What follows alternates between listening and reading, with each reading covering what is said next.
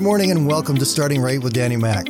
I'm going to be here every Monday to Friday to help you get a great five minute start to your day. So grab your cup of coffee, sit back, relax, and let me help you start your day right.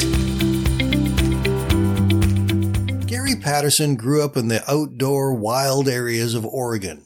His family loved everything about the outdoors. The fishing, the hunting, the camping, the hiking, all of that was just so much fun for them. And Gary loved every minute of it. He told the story of joining his dad one day to go deer hunting. It went like this. Cradling his rifle in the crook of his arm, my dad was following an old logging road nearly overgrown by the encroaching forest. It was early evening, and he was just thinking about returning to camp when a noise exploded from a nearby bush. Before Dad even had a chance to raise his rifle, a small blur of brown and white came shooting up the road straight for him. It all happened so fast, Dad hardly had time to think. He looked down, and there was a little brown cottontail rabbit, utterly exhausted, crowded up against his legs between his boots. The little thing was trembling all over, but it just sat there and it didn't budge. Now, this was really strange. Wild rabbits are frightened of people, and it's not that often that you actually ever see one, let alone have one coming and sitting at your feet. While Dad was sort of puzzling this over, another player entered the scene. Down the road, maybe 20 yards away, a weasel burst out of the bush.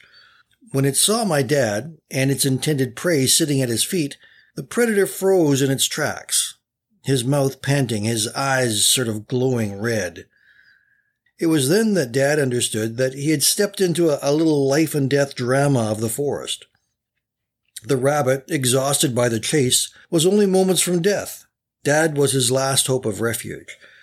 Forgetting its natural fear and caution, the little animal instinctively crowded up against him for protection from the sharp teeth of this weasel, his relentless enemy. And Dad did not disappoint. He raised his rifle and deliberately shot at the ground just underneath the weasel. The animal seemed to leap almost straight into the air a couple of feet and then rocketed back into the forest as fast as its legs would move. For a little while, the little rabbit didn't stir. It just sat there, huddled at Dad's feet in the gathering twilight while he spoke gently to it. Where did it go, little one? I don't think he'll be bothering you for a while. Looks like you're off the hook tonight. Soon the rabbit hopped away back into the forest, and Dad and I headed on home. Great little story, isn't it? But it leaves us with some questions that we need to answer for ourselves. Where do we run in a time of need? Where do we run when predators of trouble and fear and worry pursue us? Where do we hide when our past pursues us like a relentless wolf seeking our destruction?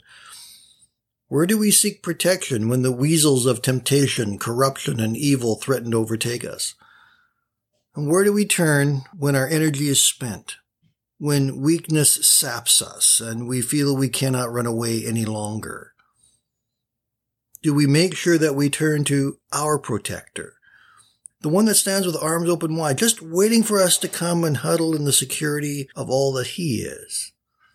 Psalm 46 and 1 says that God is our refuge and strength, a very present help in times of trouble.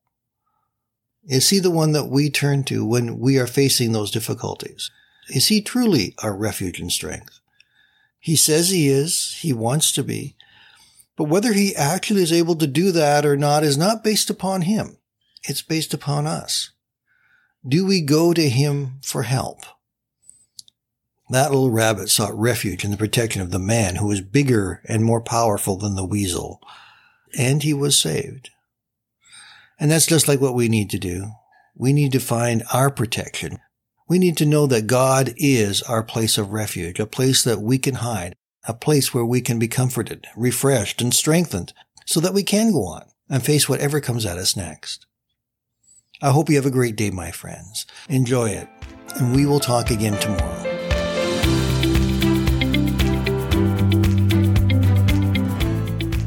Thank you for listening today. And I invite you to join me Monday to Friday right here on Starting Right with Danny Mac.